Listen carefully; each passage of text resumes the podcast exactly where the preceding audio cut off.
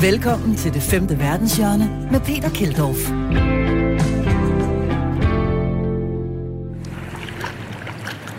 Så er vi rigtig kommet i feriemode. Jeg står og kigger ud på øh, et surfspot, der hedder Cokes øh, i Maldiverne. Der er hvidt sand, palmer, azurblåt hav og altså de flotteste koralrev lige under overfladen, under vandet. Jeg befinder mig nemlig på en ø i den nordlige Male Atoll i Maldiverne. Programmet bliver nemlig tilrettelagt fra Maldiverne den her gang. Du kan høre en masse historier herfra, blandt andet hvordan de har lavet en kunstig ø, hvor der skal kunne bo op mod 250.000 mennesker på grund af klimaforandringerne. Maldiverne risikerer simpelthen at øh, ja, forsvinde, øh, hvis ikke der bliver øh, stoppet for klimaforandringerne øh, omkring 2100, frygter de i hvert fald. Øh, og jeg personligt, jamen, jeg er her for at surfe, så det skal vi også have en snak om, hvordan det er, og det er øh, rigtig godt, kan jeg hilse at sige. Men vi skal selvfølgelig også have en masse andre historier. Blandt andet skal vi forbi USA, hvor skolebestyrelser er blevet den nye politiske slagplads. Once sleepy, predictable events. This is illegal. School board meetings and elections across the country. Increasingly becoming political lightning rods. I reject them following me around in a car, following my car around. I reject them saying that they're coming for me, that they're that I need to beg for mercy. I reject that when they are using their First Amendment rights on public property, they're also going behind my home and brandishing their weapons to my neighbors. Men du får som sædvanligt også en masse andre gode historier her i det femte verdenshjørne. Mit navn er Peter Keldorf. Velkommen til.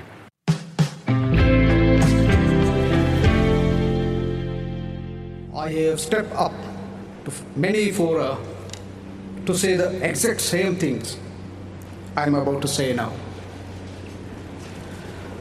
But because of the gravity of the situation, because our existence is at stake, I have no choice but to keep on repeating it. What will it take for you to listen to us?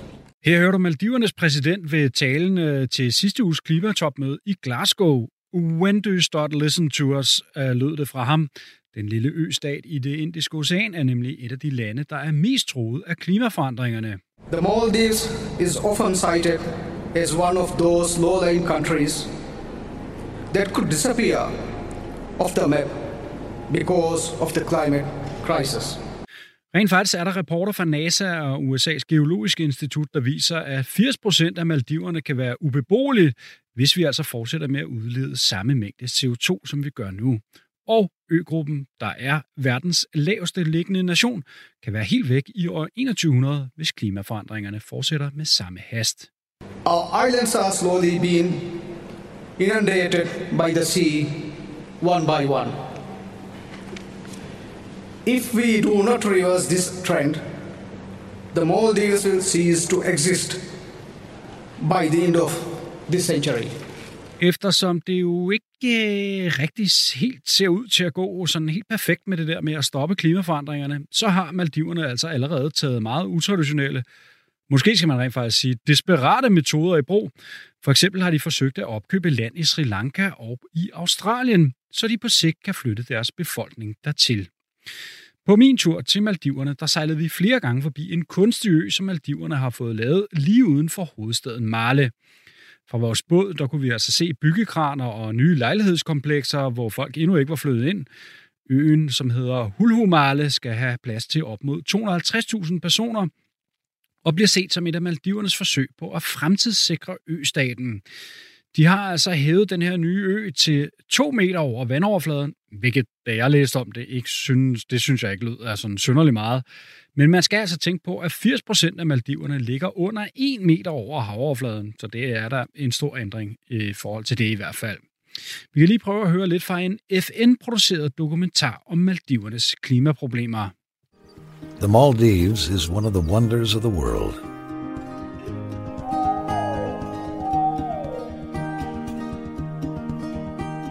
Located in the Indian Ocean and made of 1,192 coral islands, it is also the world's lowest lying country. The highest natural point is just 2.4 meters above sea level.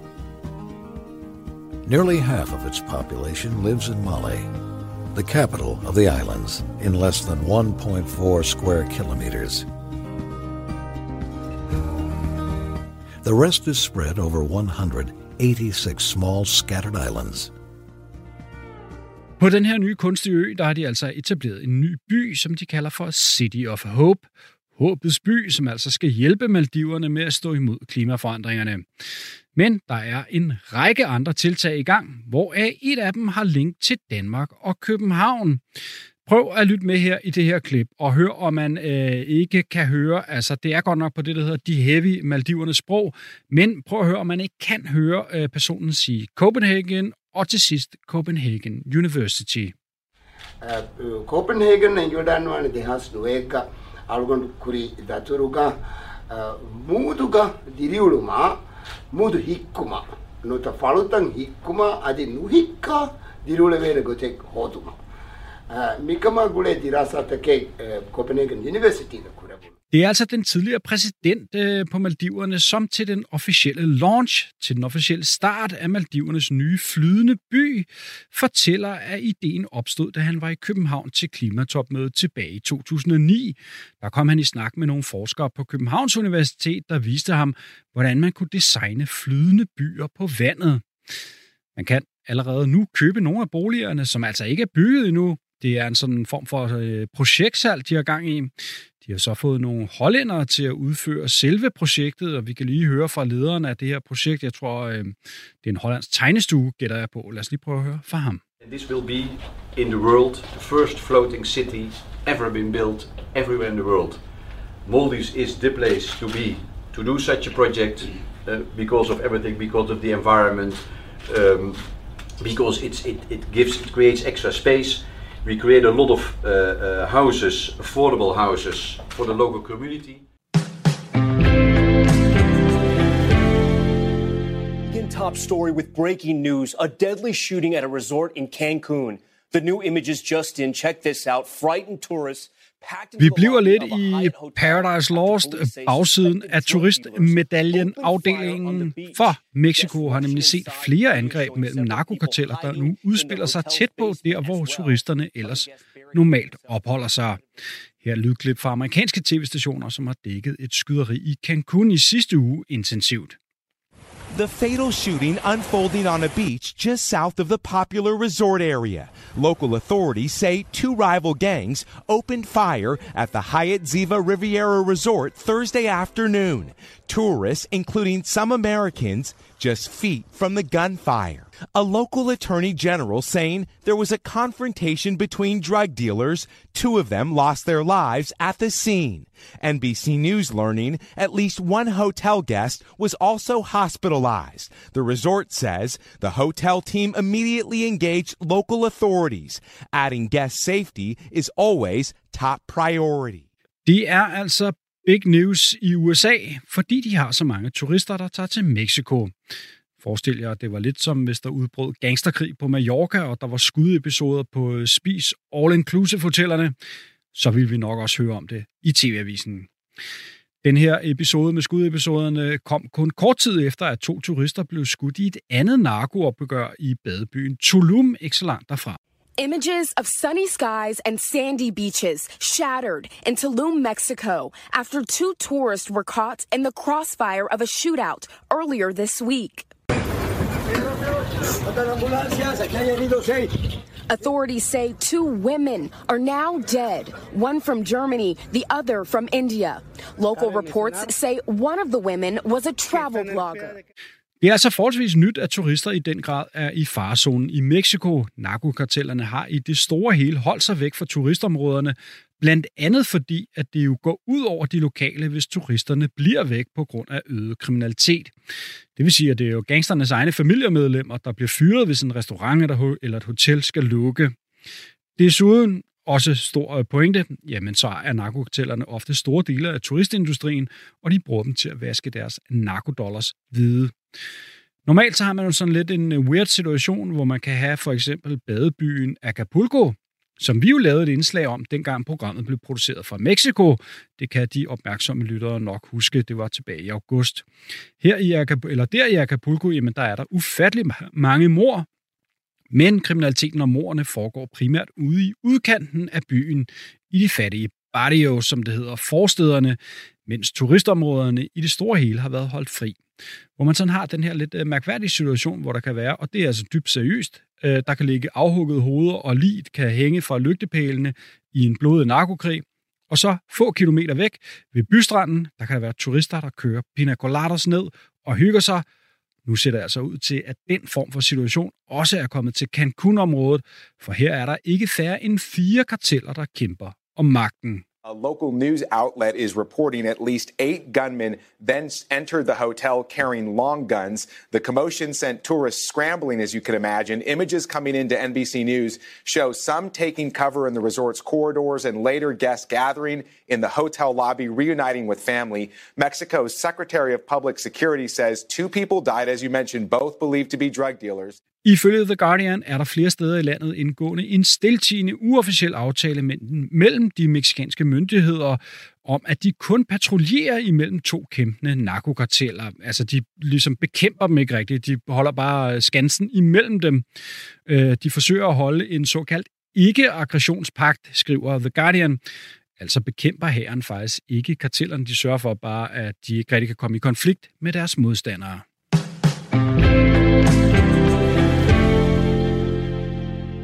Her i programmet, der elsker vi jo de fantastiske gode historier, der kommer ud af at begive sig ud i den store verden, og det hylder vi jo hver evig eneste uge med et postkort, en fortælling, en selvvalgt fortælling ude for det store udland. Og den her gang, der kommer det altså fra en, der har været rigtig mange steder henne. Øh, den her gang, der kommer det fra en fyr, der hedder Jakob Øster, der som den eneste dansker har besøgt alle verdens lande. Yes, du hørte rigtigt, dem alle sammen. Dermed er, han, dermed er han medlem af en klub, der kun består af 213 personer verden over, som altså har været i alle verdens lande. Lad os prøve at høre postkortet fra Jakob. Kære det femte verdenshjørne, her kommer en hilsen fra dengang, jeg var i Surinam. Historien finder sted tilbage i år 2000 i forbindelse med mit livs dengang vildeste rejse. Her rejste jeg hele vejen fra Antarktis og så op til Alaska – gennem alle fastlandslandene i Syd-, Mellem- og Nordamerika, stort set uden at flyve. Og på et tidspunkt undervejs på den her tur, der krydser jeg ind i det, der nogle gange kaldes Sydamerikas glemte hjørne, det øverste højre hjørne, hvor de tre øh, såkaldte Guyana-lande ligger. Det drejer sig om øh, fransk Guyana, og så det land, der hedder Surinam, som tidligere blev kendt som Hollandsk Guyana, og så sidst det land, der bare hedder Guyana, men tidligere hed Britisk Guyana. Så jeg skal altså besøge de her tre Guyanaer, og øh, historien her, den udspiller sig, da jeg krydser grænsen fra fransk Guyana og så ind til Surinam. Og for at krydse grænsen skal man krydse Maroni-floden, og den krydser jeg en dejlig solbeskinnet eftermiddag øh, med en bådsmand, som ligesom fragter mig over Maroni-floden og frem til den region i Surinam, som hedder Albina. Og da jeg krydser ind der og kommer frem, så bliver jeg ligesom mødt af en hel masse øh, meget ophidsede, aggressive øh, sorte mennesker, øh, der har røde øjne og øh, ser lidt ud som om, at øh, de er påvirket af et eller andet, øh, måske alkohol, måske stoffer. Øh, og der er ikke rigtig noget officielt, altså der er ikke rigtig nogen immigrationsbygninger, der er ikke nogen skilte, der er ikke nogen uniformer, der er bare de her ophidsede sorte mennesker. Øh, og de refererer øh, til sig selv som busknæger. De kalder sig selv busknæger, det lidt øh, politisk ukorrekte navn. Øh, langt senere finder jeg ud af, at de skifter navn til Saramaka-folket, men her kalder de altså sig selv for busknæger. Og de siger alle sammen til mig, at øh, der ikke er nogen immigrationsbygninger, og at jeg bare skal tage med en af dem, som kan køre mig ind til hovedstaden Paramaribo. Men det vil jeg ikke, fordi det er jo ligesom børnelærdom, at når man krydser ind i et nyt land, så skal man selvfølgelig have et øh, stempel i sit pas. Øh, så jeg tænker, det kan jeg, altså, jeg, det vil jo være illegalt, hvis jeg tager ind til hovedstaden, uden at være blevet stemplet ind i landet, og det har jeg aldrig prøvet før, når jeg har krydset grænser. Øh, jeg krydser ret mange fastlandsgrænser rundt omkring, at jeg ikke kan få mit stempel. Så det insisterer jeg simpelthen på, at jeg skal have. Så det ender med, at jeg sætter mig ned oven på min rygsæk, og så siger jeg til alle de her buskmænd her, at øh, de må altså, jeg venter her, indtil jeg får mit, mit øh, stempel i passet. Da jeg så sidder der en time, så kommer, kommer hele flokken så tilbage, og så øh, er der en af dem, som virker sådan lidt mere tilforladelig end de andre, som øh, tilbyder mig, øh, at hvis jeg kører med ham, så kan jeg få øh, mit stempel i passet. Jeg ved ikke helt, hvor det skal være hen, Og jeg ved ikke rigtig, hvad jeg ellers skal gøre, så jeg sætter mig ind i, i, i den her mands øh, udtjente gamle Toyota, og så kører vi afsted. Øh, men det viser sig, at vi ikke kører af kystvejen, øh, som fører ind mod hovedstaden, men i stedet for kører vi ind i landet og ind i junglen. Og det synes jeg er lidt mærkeligt. Og vi kører ret lang tid, måske et kvarter eller 20 minutter, og jeg begynder lidt at tænke, okay, hvad sker der her, og hvad går det her ud på, og hvor ender det her henne?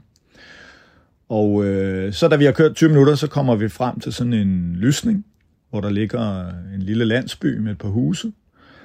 Og der stopper han bilen hen foran sådan en øh, lang gul mur med noget pigtråd på toppen, og hvor der er et gult hus i to etager.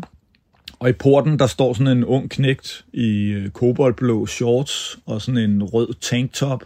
Og så har han et maskingevær om, om skulderen og et patronbælte om livet. Og så siger med ham, min busmandschauffør, at jeg skal, jeg skal gå ind i huset der. Og knægten han lader mig passere gennem porten og siger ligesom, at jeg skal gå op ad trappen op til første salen. Der er sådan en udvendig trappe. Og der går jeg op, og op på første salen er der sådan en repo, og der sidder en lidt tyk mand med en rød attaché-mappe. Øh, og han øh, peger mig ind i første salens eneste rum, så der går jeg ind. Og da jeg så kommer derind, så er hele værelset, øh, hele rummet er raseret. Øh, der ligger møbler kastet rundt, der ligger bøger, der har stået på bogreolerne i starke, i bunker rundt omkring, øh, så det ser ud som om, at det lige er blevet gennemrådet af gangster eller tyveknægte. Og så tænker jeg bare, okay, det her, det er noget lort. Øh, altså, det, der, der er et eller andet helt galt her.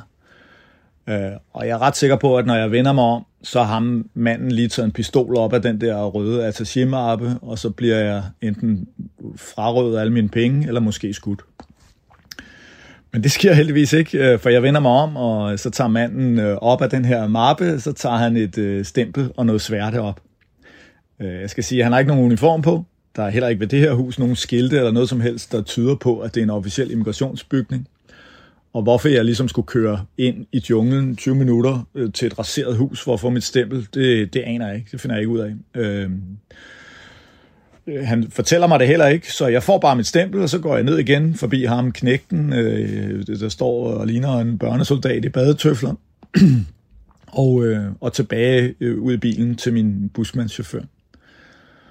Og så kører vi ellers øh, tilbage ud til kystvejen og ind til hovedstaden. Øh, han kører alt for stærkt om busmandschaufføren, men jeg er rimelig godt humør, for jeg har sluppet for den der situation, og jeg har fået mit stempel, som jeg skal. Øh, så jeg kommer ind til hovedstaden, og i hovedstaden, der er heldigvis styr på tingene. Der er ordnet forhold og pæne huse, og alting fungerer, som det skal. Så jeg finder et lille billigt hotel og sover der, og så næste dag går jeg en tur i hovedstaden. Og øh, der når jeg ned til havnepromenaden øh, og går ind på sådan en bar øh, og køber en lokal parboøl og falder lidt i snak med bartenderen.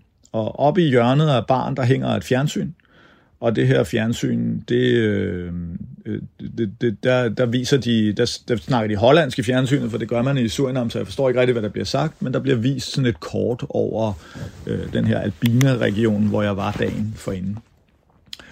Og så siger jeg til bartenderen, øh, hvad går det der ud på? Øh, og så siger han, har du ikke hørt det? Og så siger han, nej, hørt hvad? Og så siger han, øh, ja, men øh, øh, regeringen har opgivet kontrollen med Albina-provinsen. Øh, busknæerne bestemmer nu. Og det skal jeg lige øh, forstå, så altså, budskabet skal lige synke ind, og efter jeg så har tænkt lidt over det, så går det op for mig, at jeg har ikke set nogen nyheder i, altså det er tilbage i 2000, så der er ikke så meget internet og sådan noget, og jeg har rejst lidt, øh, øh, øh, hvad skal man sige, væk fra alfarvej, så derfor har jeg ikke set øh, nyheder i måske en til to uger. Så det viser sig, at jeg simpelthen er rejst ind i, fra Fransk Guyana til Surinam i en lovløs region, hvor man slet ikke burde kunne rejse ind, og derfor ikke kan få noget stempel i sit pas. Øh, lige efter, at øh, der har været det her oprør fra busknegernes side, så regeringen har opgivet kontrollen. Øh, men man kan sige, at heldigvis øh, slap jeg igennem, og øh, måske var det meget godt, øh, jeg ikke vidste øh, fordi alternativet havde været, i og med at jeg prøvede at rejse så langt som muligt over land, at jeg skulle have været en, øh, mange, mange 100 øh, kilometer øh, lang omvej øh, tilbage den vej, jeg var kommet fra, hvis ikke det var lykkedes mig at komme igennem. Som jeg har fortalt et par gange, så bliver det her program jo øh, tilrettelægt og produceret fra Maldiverne. Og med mig nu rundt om et bord på en strandbar har jeg fået uh, René Braspiers fra uh, rejseselskabet De Brede Planker, som arrangerer den her tur, som jeg er med på. Og René, uh, prøv at sætte ord på, hvad er, hvad er det for et sted, vi er endt ved her? Tak, Per. Øh, jamen, vi sidder lige nu øh, på en, en lille ø øh, i Carfu-atollen, øh, hvor vi sidder øh, for første gang i syv dage, har vi, er vi faktisk på land, så det er lidt specielt. Vi sidder her øh, med sand mellem tæerne. Fuldstændig weird. Øhm, og, øh, og kigger ud over et, øh, et meget kendt surfspot, som hedder Cokes. Øhm, det kribler lidt i os, fordi der er gode bølger i dag. Og øh, vi har surfet de sidste syv dage, så, så samtidig er det egentlig okay at bare sidde og nyde bølgerne. Og prøv at sætte nogle ord på, René, øh, som du er inde på, så har vi været på en båd i rigtig mange dage i træk, øh, fordi vi er på det her surftrip, hvor vi simpelthen sejler rundt til de forskellige gode surfspots øh, i Maldiverne. Hvad er det, man så kan opleve, hvis man tager på sådan en tur? Jamen altså, midt i brede planker, når vi laver den her tur, som vi egentlig kalder vores bucket tour, eller bucket list tour, det handler jo egentlig om, at det her det er den ultimative surftur for mange surfere. Øh, fordi det er noget af det, som man, øh, når man stifter bekendtskab med surfing, ser som det ypperste at sejle rundt på en båd. Være med et lille crew. Vi er 13 personer øh, på båden lige nu. Øh, og sejle rundt fra det ene surfspot til den anden igennem øh, smukke atoller, hvor vi sejler fra dybt blåt vand til lige pludselig sejler man ind i et fuldstændig turkisblåt vand, når man sejler ind gennem de atoller. Man kigger ud over små øer med sand og surfspots rundt om hjørnerne. Øhm, så det er jo bund og grund det, det handler om. Finde en masse fede surfspots, hvor der ikke nødvendigvis er så mange andre mennesker. Øh, så man får oplevelsen af øh, lidt at være alene. Øh, Udover surfing, øh, så er det bare en stor naturoplevelse. Øh, vi ser en masse forskellige øh, spændende natur, mest selvfølgelig fisk og ting under vandet og ikke så meget over vandet. Der er ikke så meget over vandet. Der kommer en fugl forbi i ny næ, men øh, under vandet er, er livet fuldstændig magisk. Øh, jeg tror på dag to om morgenen, øh, efter vi var ude at surfe, øh, blev vi mødt af en flok øh, manta rays, altså djævlerokker, øh, som er noget, hvis man dykker og snorkler, er, som igen er det vildeste, man kan se. Vi har jo også øh, snorklet med nurse sharks jo, som er, som er, som er ikke farlige hajer, vil jeg lige sige her. Ja, præcis. Øh, for et par dage siden øh, kom vi forbi en stor flok øh, nurse sharks, øh, hvor vi fik lov at hoppe i vandet øh, og svømme med den. Hvilket var en lidt grænseoverskridende oplevelse for mange, fordi at det er en haj. grænseoverskridende, vil jeg sige. Den er to meter lang. Øh, det er svært at se, at den ikke er farlig, fordi at, øh, ja, den ligner bare en haj, og vi har et billede af, at hajer er farlige. Så, så det at hoppe ned til sådan en flok, jeg ved ikke, hvor mange der var, der var måske en 5-6 stykker, der var flest, det er ret grænseoverskridende, øh, men samtidig en helt fantastisk oplevelse. René, prøv at sætte nogle ord på øh, over for lytterne. Hvorfor er det så vigtigt, at man er på en båd? Altså, kan man ikke bare... Øh, altså, man kan jo gøre det på alle mulige andre måder, kan man ikke? Øhm, man, man kan gøre det på mange måder. Øhm, Maldiverne er jo som sagt, øh, det er en øgruppe, øh, som består af en masse atoller, og i de atoller er der en masse små øer. Øhm, så man kan sige, øhm, man siger det måske bedst med, at infrastrukturen på Maldiverne er ikke øh, baseret på øh, biler øh, og veje, men alting foregår med båd. Ja, det kan man også sige. Vi blev, øh, os der ikke havde været her før, blev lidt overrasket, da vi ankom til lufthavnen. Så blev folk simpelthen hentet i både. Altså, der var, der var meget, meget, der var nærmest ikke nogen parkeringspladser. Der er, det er der sikkert, fordi der er jo trods alt veje ind til lufthavnen. Men folk blev simpelthen øh, med, med deres kuffer, der skibet ud i både. Det var meget, øh, meget spøjst. Altså, arrival-hallen, det er jo, man går ud af hallen, og så øh, lige på den anden side øh, er der ikke en stor parkeringsplads. Men der er en stor mole, øh, hvor der er et havbåde, og, og det er ret vanvittigt at komme derud. Og det første, man møder, det er det der turkisblå vand, så man ligesom man, det er meget tydeligt, at man er landet øh, i troberne. Hvor god skal man være øh, til at surfe og tage på, på sådan en tur her øh, med jer? Altså man kan sige, øh, der er typisk bølger til mange forskellige niveauer. Øh, det, det vil være et, øh, et ærgerligt sted at tage hen, hvis man aldrig har surfet før, og så ligesom skal have sin surf, introduktion til surfing her. Øh, så så man, man jeg vil sige, man, man skal have prøvet at surfe før. Så det kan være, at man har været øh, ved Vesterhavet og surf hjemme i Danmark. Det kan også være, at man har været en tur øh, i Marokko eller Portugal og har været på ferie og prøvet det der en uge, og ligesom siger, men måske er det next step øh, at tage sådan en tur her. Man, man skulle altså minimum kan finde ud af at padle på en bølge og komme op og stå på den. Øh, og øh, ja, det er vel egentlig det, der er det grundniveauet. Og så kan man sige, det er svært at sige, øh, hvordan bølgerne er fra dag til dag. Nogle dage er der store bølger, nogle dage er der lidt mindre bølger. Hvis det er stort, kan man næsten altid finde et sted, øh, hvor det er lidt mindre. Øh, så på den måde kan man altid tilpasse folks niveau. René Brasbirsk fra øh, De Brede Planker. Tusind tak for, at du gjorde os lidt klogere, og fordi den her lille snak hen over en øh, lille smoothie øh, i vandkanten her på Maldiverne. Tak for det, René. I lige måde, Peter. Velkommen til det femte verdenshjørne med Peter Keldorf. Velkommen tilbage til den anden halvdel af programmet. Denne gang bliver det femte verdenshjørne jo delvis produceret fra Maldiverne, hvor jeg har været nede. Der er endnu en historie derfra lidt senere, men vi har selvfølgelig en lang række andre gode historier til dig her i den anden halvdel. Blandt andet den, det såkaldte meatflation i USA, mangel på kød i Amerika. Stakkels dem, det kommer helt til sidst i programmet. Men vi starter med en historie også i USA, der omhandler vold, trusler og optøjer, men det kommer fra en lidt uventet kant. Skolebestyrelser er nemlig blevet USA's nye politiske slagplads. Vi kan lige høre et klip fra NBC News, hvor de fortæller om historien, og bagefter så har de et klip fra et medlem af en skolebestyrelse, der bliver chikaneret. Prøv at høre med her. You say that I'm divisive, you're divisive. Once sleepy, predictable events. This is illegal. School board meetings and elections across the country. Increasingly becoming political lightning rods. I reject them following me around in a car, following my car around. I reject them saying that they're coming for me, that they're that I need to beg for mercy. I reject that when they are using their First Amendment rights on public property, they're also going behind my home and brandishing their weapons to my neighbors. Normalt er de amerikanske skolebestyrelser altså noget af det mest søvnige, man kan forestille sig. Men under pandemien, så er de blevet en ny politisk slagplads, hvor flere skolebestyrelser her på det seneste har simpelthen været nødsaget til at afholde møderne virtuelt, altså over Zoom eller noget, fordi der var voldelige trusler mod medlemmerne på grund af skolens maskekrav.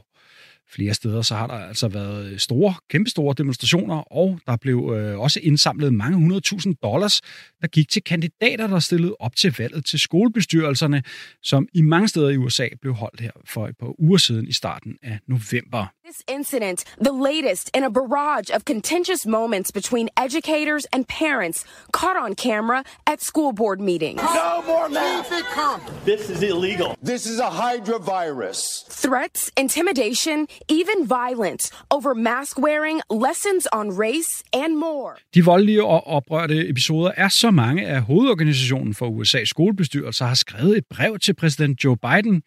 Her opfordrer de præsidenten til at se episoderne med vold, trusler og optøjer omkring skolebestyrelsesmøderne som en form for hjemlig terrorisme.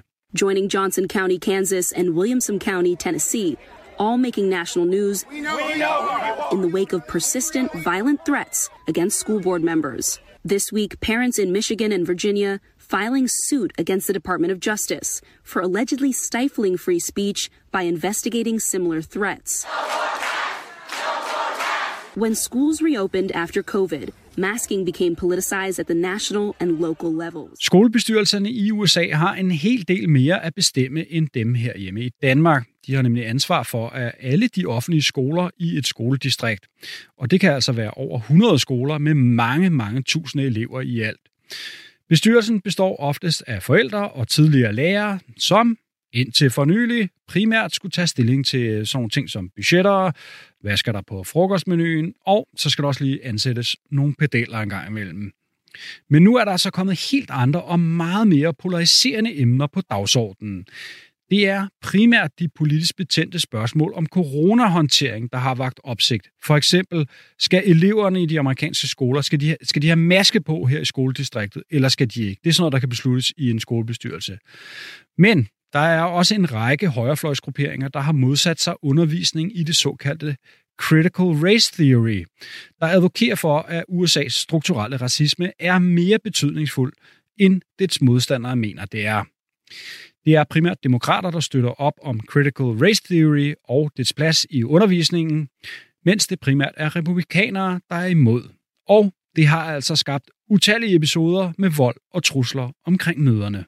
Brenda Sheridan is the school board chairwoman in Loudoun County, Virginia. When we spoke with her this summer, she shared letters that she says she received at her home and voicemails like these. You are a disgusting piece of Miss Sheridan. You know your home address is on the internet, don't you? That could be a little scary. Stupid, fat lover. I have never been afraid to be in my community. I have never thought twice about going anywhere in Loudon or anywhere in my community. And I stop and think twice now. Før i tiden, der skillede man i det store hele ikke til, hvorvidt en kandidat til skolebestyrelsen tilhørte det ene eller det andet parti. Bestyrelserne skulle kunne drives bipartisan, som det hedder over i Amerika, altså på tværs af de politiske skæld. Det vigtigste var at få skolerne til at køre så godt som muligt til gavn for eleverne. Men nu er skolerne blevet en del af det stærkt opdelte Amerika. PAC leaders claim focusing on school boards is one of the most direct ways to reach real people. I said, look, that's not good enough for our kids, my kids included. Let's go do something about that. Frustrated by his children's school remaining virtual, Paul Martino launched a PAC back to school in PA and pledged $500,000 to school board members that run on a platform focused on keeping schools open. If people on the other team have an opposing point of view and they want to empower empower parents like we're doing on a different issue, please join the party. No more math! Turning these heated hometown battles into potential indicators of the larger political landscape. All of this has completely impeded our ability to govern and focus on our students and their success. En ny undersøgelse fra det, der hedder Pew Research Center, viser, at amerikanerne er splittet som aldrig før, og at polariseringen i det amerikanske samfund klart overgår andre veludviklede demokratier. 90 procent af de adspurgte amerikanere mener for eksempel, at der er store eller meget store konflikter mellem folk, der stemmer på hver sit parti, altså hvis man stemmer på demokraterne eller republikanerne. Til sammenligning er, øh, til sammenligning undskyld, er gennemsnittet i de 16 andre lande, der figurerer i undersøgelsen, omkring 50 procent. Amerika har altså nu fået endnu en arena, hvor den dybe splittelse kan udfolde sig. Skolebestyrelserne, hvor de politiske fløje kæmper indet om hvert et eneste lille hjørne, ligesom i resten af landet. School boards are supposed to be kind of boring. City council members are not supposed to be in the news every single day in your local community. But now people are looking at them in, in a new light where they are seeing them as a space where they can have serious cultural and political influence. And that's going to have an effect on communities and on future elections. You have to admire anybody who serves on a school board right now. It's such a It's difficult scary. job because, as you say, back when we were growing up, it was sort of a routine gathering of the community. It's, it's a little bit scary and things are changing. A supply chain crisis is threatening to derail the world's economic recovery from the pandemic. New smartphones, toys, clothes, and even Christmas turkeys are among many items not reaching consumers. Analysts are blaming what they call a perfect storm of problems. Så er vi i gang med historien om den verdensomspændende forsyningskrise, som I nok har fået tudet ørerne fulde af allerede. Der er mangel på ufattelig mange ting verden over, men jeg tænkte, hvorfor tager vi ikke en rundtur og se, hvad det er, de mangler i de store lande ude omkring i verden. Lad os starte østpå i Kina, hvor de i høj grad mangler papir og kul. And as the demand has risen, so has the price of coal. Energy companies are producing less power because it's less profitable. Meanwhile, electricity rationing is being imposed in more than half of China's provinces as the country aims to meet its carbon emissions targets. All this has led to some provinces experiencing severe power outages. Millions of homes and businesses have been affected by the cuts. Kina får halvdelen af sit energiforbrug fra kul, og der har været utallige strømafbrydelser og rationeringer, som vi hørte i klippet. Men forleden der kom der en advarsel fra den kinesiske regering om, at man skulle sørge for at købe ind af sådan helt normale ting, såsom grøntsager, fordi der kunne komme mangel på dem hen over vinteren. The prices of common vegetables, such as cucumbers, spinach, and broccoli, have doubled. Some have become more expensive than pork, the staple meat in China. So, when on Monday, the Chinese government issued a notice advising households to stockpile daily necessities, it sparked panic and heated discussion online. Lad os tage videre fra Kina mod Indien, hvor de mangler biler og de her mikrochips, som I nok også har hørt en hel del om, som vi mangler over det hele. And coming to India, here leading car makers Maruti Suzuki and Hyundai, they witnessed double-digit drop in sales last month. It's on account of global chip shortage that has impacted production in India as well. Kia India, Honda Cars, MG Motor, they all witnessed a fall in dispatches last month compared with October 2020. Indien mangler rent faktisk også kul, ligesom de gør i Kina. Så prøv at forestille jer, at mange af de her fabrikker, der er i både Indien og Kina, øh, som producerer alle de dejlige ting, vi skal købe, de kører, mange af dem, de kører på kul. Og nu er der mangel på kul. Ja, så bliver det dyrere og nogle gange fuldstændig umuligt at producere de her varer, som så igen skaber problemer længere hen i den her vingeskudte forsyningskæde. Lad os øh, tage en tur videre i den øh, forsyningskæde på rundturen. Lad os tage til Amerika. De mangler alt, i hvert fald hvis man øh, ser deres tv-nyheder, som er helt op at køre. Blandt andet over manglende legetøj til jul. A, a lot of people have already done their Christmas shopping. A lot of people are trying to front yeah, run you're this, late. and I think it's you interesting. should have started a month ago. Yeah, yeah, I know. Well, the supply chain crisis making it harder to get toys and gifts under the Christmas tree this year. The, the real question is, are there going to be shortages? Are there going to be issues that you can't get what you want? Amerikanernes øh, problem, kan man sige, det skyldes jo må- måske også, fordi de, at de har et kæmpe forbrug, og de kan virkelig godt lide at købe ting. Så derfor bliver det måske endnu sværere for dem. De mangler blandt andet også blæer. Supply chain issues are putting pressure on parents to find diapers. Couple that with increased costs during the pandemic, and it's bound to be really frustrating for the one in three families in need right now. The National Diaper Bank Network helps make sure that families have clean diapers so kids can go to daycare and their parents can actually go to work. Baby Cycle is one of the Bay Area's largest providers.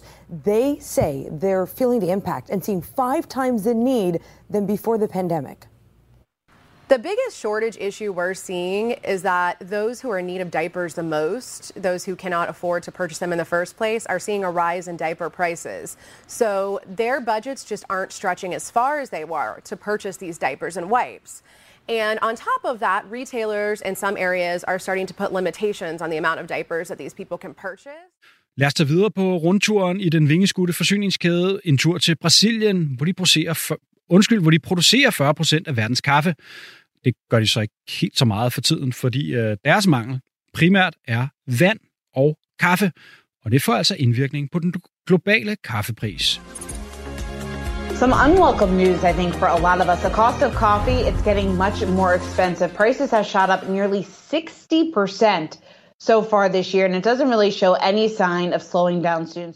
Brasilianernes problemer er igen igen noget med energi at gøre, fordi Brasilien får store dele af deres energi fra vandkraft. Og Sydamerika, ja, perfect storm, ikke? De har været ramt af en enorm tørke. Men kaffehøsten her i sommer blev altså også ramt af uventet frost, der har fucket det fuldstændig op. down in Brazil, remember they produce about 40% of the world's uh, Arabic coffee. They were hit with a severe frost. And the frost was back in June, July, mo- most likely, mostly in July. Prices had rallied about 40% then, and the expectations were 40% of the world's coffee was lost at that point. The numbers came in right around 25% is what we're anticipating. So what we're seeing right now is the ramifications of it. Many of the trees had to be completely removed, new trees had to be planted. So you've got this serious supply strain. Now the demand is continuing to increase. Romania has recorded the world's highest mortality rate due to COVID 19. Officials say it's due to vaccine mistrust. The country has the second lowest vaccination rate in the European Union. Så er vi i gang med en noget sørgelig nyhed fra Rumænien. Landet har nemlig verdens højeste antal døde per indbygger på grund af covid-19. Store dele af Østeuropa har set massive problemer med virusen på det seneste, men det er altså værst i Rumænien, blandt andet på grund af mange anti-vaxxers, fortæller Deutsche Welle. Romania has one of the highest COVID 19 death rates in the world. What will it take to stop the spread of the virus in a country where thousands are against containment measures, including vaccinations? Nearly 400 Romanians are dying from the virus every day. New York Times skriver om historien, at det er en af de mest markante årsager er, at der er ledende religiøse skikkelser i Rumænien, der har været ude og tale imod vaccinen. New York Times nævner en specifikt en enkelt biskop, som har sagt, at man ikke skal skynde sig at blive vaccineret. Den biskop bliver nu efterforsket af politiet for rent faktisk at have begået noget ulovligt. Bare som eksempel så kan vi nævne, at antallet af døde i Rumænien på et tidspunkt i sidste uge blev opgjort til at være syv gange højere per indbygger end den i USA og 17 gange højere end i Tyskland. The health system is collapsing. Ambulances are queuing outside hospitals already at capacity. Some COVID patients are being transferred to neighboring Hungary for treatment. Som jeg nævnte, så er det modstanden mod vaccinen, der er den store driver i Rumæniens høje dødsrate. Ifølge New York Times er, der, er det kun omkring 45 procent af rumænerne, der er blevet vaccineret, og det gennemsnitlige tal for hele EU ligger på omkring 81 procent. TV-stationen Deutsche Welle fortæller, at vaccinemodstanden er størst ude på landet i Rumænien. Landet og indsatsen mod covid er også udfordret af, at de rent faktisk ikke har nogen regering for tiden, efter en koalitionsregering måtte gå af i sidste måned. Det gør det sværere at få en samlet indsats for at få vaccineret befolkningen i gang. New York Times citerer kilder for, at modstanden mod vaccinen skyldes en masse misinformation og fake news, men også at borgerne på grund af det tidligere kommunistiske styre generelt set har meget lidt tiltro til regeringerne. The more rural it gets, the more people are reluctant to get the jab in Romania. We are in the town of Gayeshti. There are currently over 90 COVID patients in the local hospital and only four doctors. Lorenzo Belushica is one of them. His enemy, time. He takes us to the red zone. We film with the hospital's phone to reduce the risk of contamination. Inside the red zone, there is a lack of everything, especially oxygen. Ifølge Al Jazeera er det op mod 90 procent af de døde øh, rumænere, der ikke er vaccineret. Det mellemøstlige nyhedsmedie fortæller også, at mange ligehuse nu er fyldt op i Rumænien.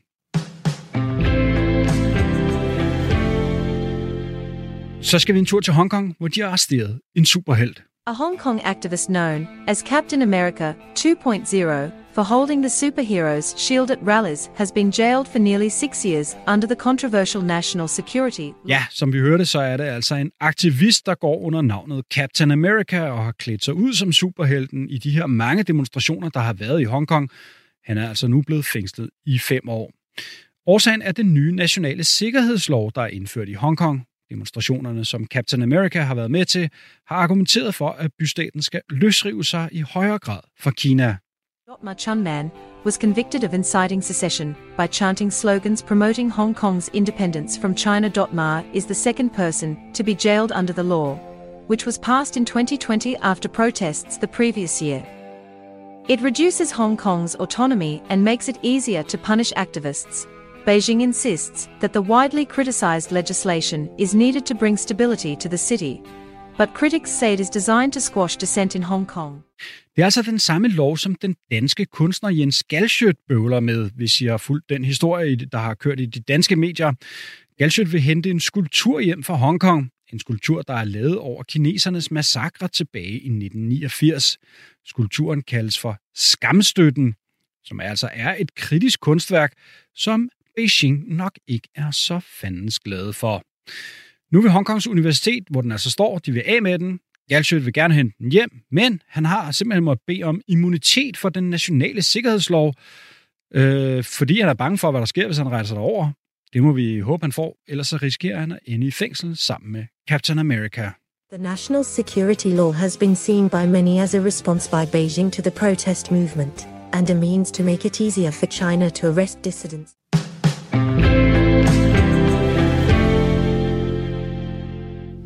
Som jeg efterhånden har fortalt en hel del gange, så bliver det her program jo øh, tilrettelagt og produceret ned fra Maldiverne, hvor jeg er på surftur, hvor vi bor på sådan en øh, surfboat, som sejler os rundt til de bedste surfspots. Og med mig her nu rundt om bordet har jeg fået selskab af Oliver Harkop, som er seksdobbelt øh, Danmarksmester i surf, øh, tre gange som junior, og så øh, tre voksne mesterskaber har du vundet, Oliver. Øh, prøv at sende ord på, hvad er Maldiverne? Hvad er det for et sted som surfdestination?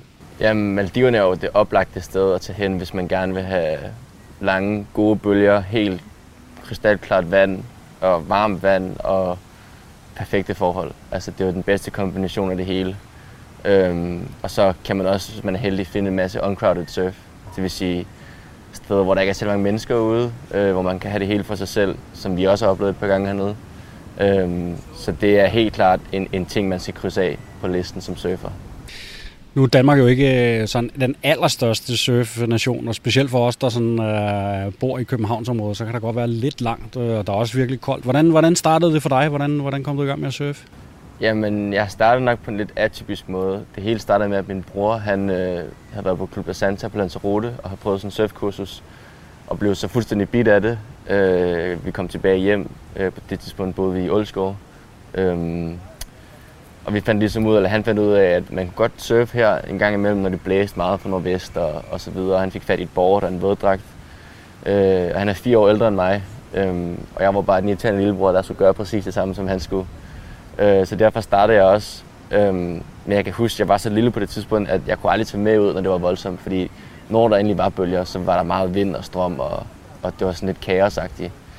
Øh, men vi fandt så ud af, at hver aften kom Osloføren forbi, øh, cirka kl. kvart over syv.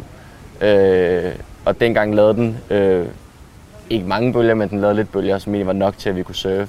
Og det var faktisk sådan, jeg kan huske, at, at det hele startede sådan i starten, da det var med, at vi surfede på færgen, eller bølgerne fra færgen der. Og sådan, du kunne max få, max få tre bølger på sådan, du ved, sådan, der om aftenen, når den kom forbi.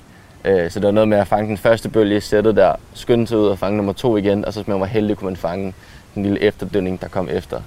Øh, men det fik vi altså hele sommeren til at gå med. Øh, så det er egentlig sådan, at jeg ligesom, det var sådan, jeg lærte at lave take-off og køre hen ad siden på bølgen og sådan noget. Øh, så det, ja, det var faktisk sådan, det startede. Og så flyttede du så til uh, Klitmøller-området, som uh, mange nok kender fra sådan et surfmekka i Danmark, uh, da du var forholdsvis ung, ikke? Jo, så jeg begyndte at komme rigtig meget derop, da jeg var omkring 12 år. Øh, der var nogle forskellige konkurrencer derop, som, øh, som en hedder Henrik fra Dark Blue tog os med op til. Han var rigtig god til at tage os med på de her ture her. Øhm, og han tog os med op til Jylland. Og jeg kan huske, at i starten var det meget sådan, det var sådan en battle med Sjælland mod Jylland, ikke? Sådan, fordi vi kom op fra Sjælland og var det her crew her. Og der var ligesom et crew i forvejen derop, så det var altid sådan en battle. Øh, så i starten var vi bare sådan, du ved, ærkefjender med hinanden, ikke? Men så begyndte jeg at lære folk at kende derop og, og fik en masse gode venner derop. Så ja, for sådan 12 års, 13 års alderen begyndte jeg at tage derop næsten hver eneste weekend. Og hver gang der var helligdag, var jeg deroppe. Og hele sommerferien var jeg deroppe og arbejdede som surfinstruktør. Og så var jeg omkring 16, da jeg flyttede til øh, alene. Og boede så hjemme hos, øh, hos to af mine gode venner og deres, øh, og deres far. Øhm, og så gik jeg i gymnasiet i Tisted.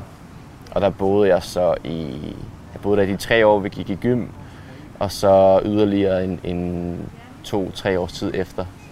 Øh, og det var mega fedt, altså, og det, det hjalp, altså, det skubbede mit niveau helt vildt i den rigtige retning. Fordi at, at der er selvfølgelig rigtig gode bølger på Sjælland og sådan noget, men, men, men det er bare ikke så ofte og så tit. Så i Jylland har du bare chancen for at surfe endnu mere, hvilket er, er, er helt perfekt. Du har fortalt mig, Oliver, at nu lever du rent faktisk af at surfe. Hvordan, hvordan, kan, hvordan kan man det som dansker? Jamen det er også, øh, jeg tror muligvis, jeg er en af de første, der, der egentlig er lykkedes med at kunne, at kunne surfe på fuld tid.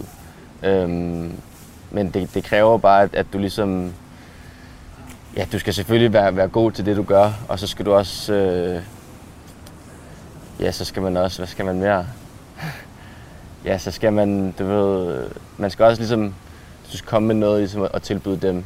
Øhm, også fordi, at, at jeg har jo en lidt sjov historie øh, som jeg tror, der er mange, som, som gerne vil være med på. Øhm, lige, og specielt det, vi snakker om før også med Oslofærgen, du ved, at det hele er så atypisk, og det hele er så unormalt, at, at det egentlig er, at, at det er sådan lidt et mirakelagtigt, at det kunne lade sig gøre. Fordi at, at det var så nyt dengang, og det stadigvæk er helt vildt nyt og sådan noget. Øhm, og så har jeg bare været super heldig at, at have en masse fede partner ombord, som, som tror på det, jeg gerne vil, og sat nogle fælles mål sammen og sådan noget. Øhm, selvfølgelig er der også en masse konkurrencer indblandet, blandt andet OL, øhm, som lige er blevet en del af, øh, eller vores surfing lige blevet en del af, af, af OL-programmet. Ja, du var også i El Salvador med det danske landshold, var du ikke, for et stykke tid siden? Jo, vi var over til VM i El Salvador, hvor at, øh, man faktisk kvalificerede sig til, til OL i Japan. Øhm, desværre forstod jeg så min fod dag nummer, øh, dag nummer to, øh, som var mega uheldigt. Men altså, jeg havde rigtig, rigtig godt heat inden da, og lå faktisk noget jeg tror, jeg lå sådan noget top 10 øh, i forhold til, til højeste point. Øh, så jeg følte egentlig, at jeg var ret godt med, og det var, og det var super fedt ligesom at mærke, at, at man godt kunne følge med, med nogle af de bedste. Øhm, så, så, så det var positivt, men super negativt, at jeg, eller super nederen, at jeg, øh, at jeg forstod foden. Oliver Hakkop, øh, en af Danmarks bedste surfer. Tusind tak, fordi du øh, fortalte os lidt om din uh, historie og uh, var med her fra det udskudte kontor her i uh, Maldiverne. Tak for det, Oliver. Tusind tak for at være med. Vi afslutter programmet med en regulær krise for amerikanerne, for deres kødpriser stiger helt enormt. I hvad der er blevet døbt meatflation. Get it? Meatflation. Meatflation is rocking the nation. This T-bone steak has set me back about $75. The price has gone up about 5 bucks a pound in the past year alone. The reason for the increase? Labor shortages at processing plants and the supply chain bottleneck. Meatflation is rocking the nation. Stakkels amerikanere må altså på grund af den allesteds nærværende forsyningskrise altså betale mere for deres kød. The latest fallout from the supply chain and work shortage crisis, rising prices at the meat counter. Bacon and certain steaks are more expensive than they've been in a decade. Det er altså prisstigninger på for eksempel bacon på op mod 25 procent, som amerikanerne nu skal håndtere. With demand and cost both up in the past year, prices for sirloin, boneless chuck roast, and bacon have jumped by about 25%, a phenomenon experts are calling meatflation. Det var alt, hvad vi nåede her i det femte verdenshjørne for denne gang. Vi sender hver eneste mandag formiddag på det gamle øh, FM-bånd, og så kan du bare finde os derude på podcast, når du har lyst. Programmet her er produceret af Beam Audio Agency for Radio 4.